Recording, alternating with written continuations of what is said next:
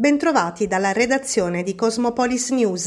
È stata convocata per domani mattina a Palazzo Chigi la riunione di aggiornamento sull'ex Ilva di Taranto, alla quale parteciperanno anche le sigle sindacali FIM, FIOM, WILM e USB, che continuano a chiedere il passaggio in maggioranza dello Stato. L'ultimo incontro tra le parti risale al 20 ottobre scorso, quando ci fu una manifestazione a Roma e contemporaneamente uno sciopero in tutti i siti del gruppo. All'ordine del giorno anche la sicurezza nella fabbrica, ieri un nuovo incidente che fortunatamente non ha causato alcun ferito. Una manovra errata infatti ha provocato il deragliamento dalla linea ferroviaria interna di un carro siluro carico di ghisa liquida a temperatura molto elevata. In serata l'azienda ha assicurato che non si è verificato alcuno sversamento di ghisa, che è rimasta interamente all'interno del carro e che l'accaduto non ha coinvolto alcun operatore. Sono ora in corso approfondimenti interni per verificare le cause dell'incidente. Acciaierie d'Italia ha anche sottolineato che l'esercizio della linea ferroviaria avviene regolarmente su binario parallelo senza interruzioni e che il ripristino del binario interessato si concluderà nella giornata di oggi.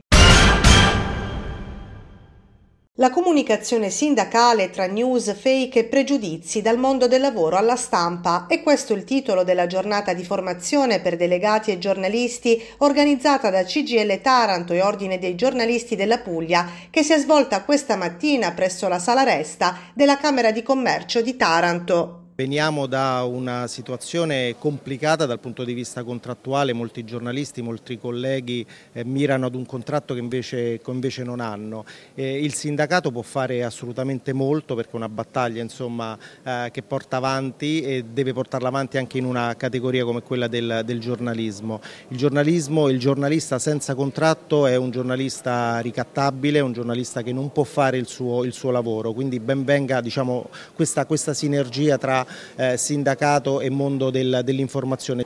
Parlare dell'informazione e della comunicazione oggi è fondamentale, perché viviamo all'interno di un mondo, di una società molto complessa, dove gli spazi della comunicazione sono diventati predominanti. Oggi è facile per ogni cittadino accedere facilmente a quelle che sono le fonti di informazione. E oggi c'è più responsabilità da seguire, sia per quanto riguarda il mondo della comunicazione, di cui il mondo del lavoro ne fa parte, perché abbiamo bisogno di raccontare un mondo del lavoro, almeno come parte sindacale, che oggi molto spesso viene anche derubricato, si tende a dare altro genere di informazioni, si tende a parlare di altro.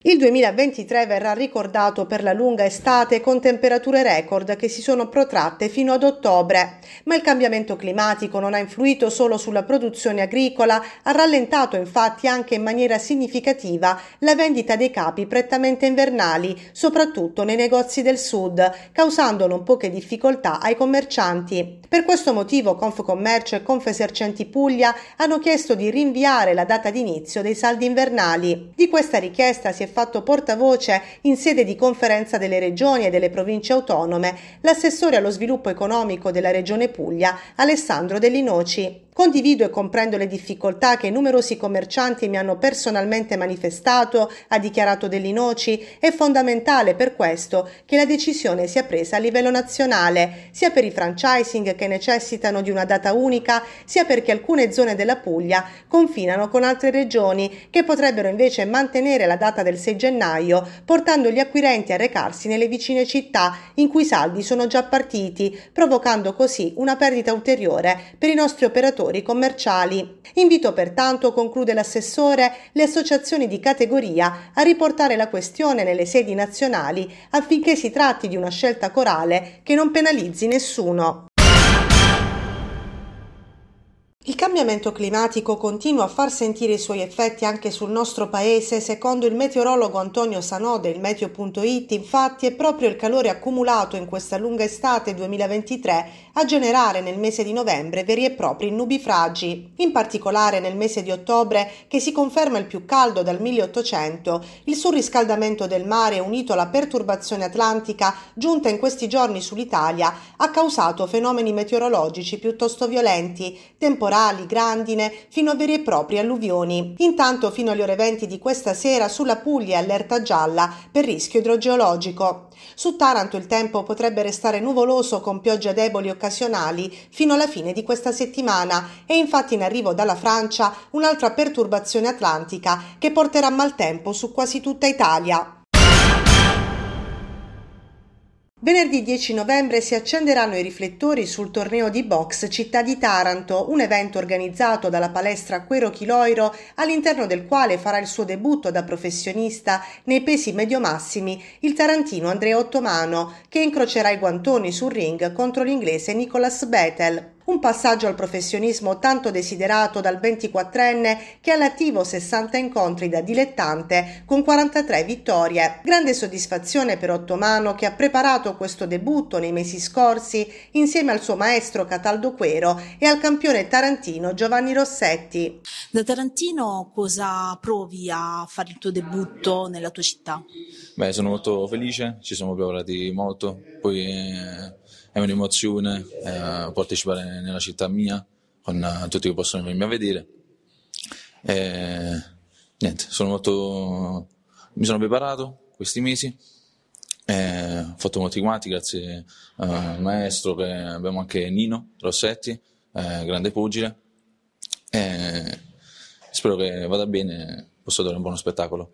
È una grande soddisfazione, molti anni da dilettante, ma dopo 7 anni 60 incontri sono riuscito a passare.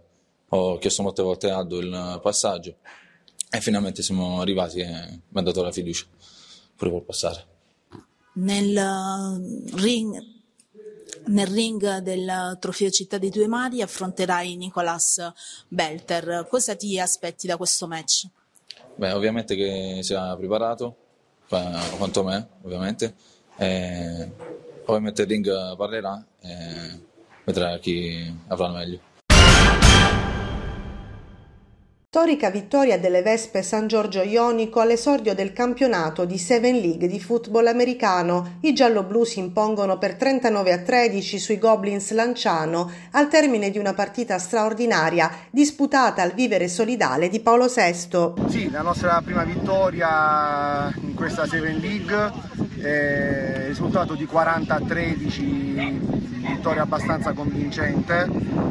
All'inizio è stata dura, eravamo sul 13, eravamo anche sotto 12-13, i nostri ragazzi avevano un po' di timore per i tanti rookie, quindi all'inizio è stata molto combattuta, poi dopo l'intervallo la tensione si è sciolta e abbiamo sicuramente vinto con merito. Dalla redazione di Cosmopolis News è tutto, al prossimo notiziario.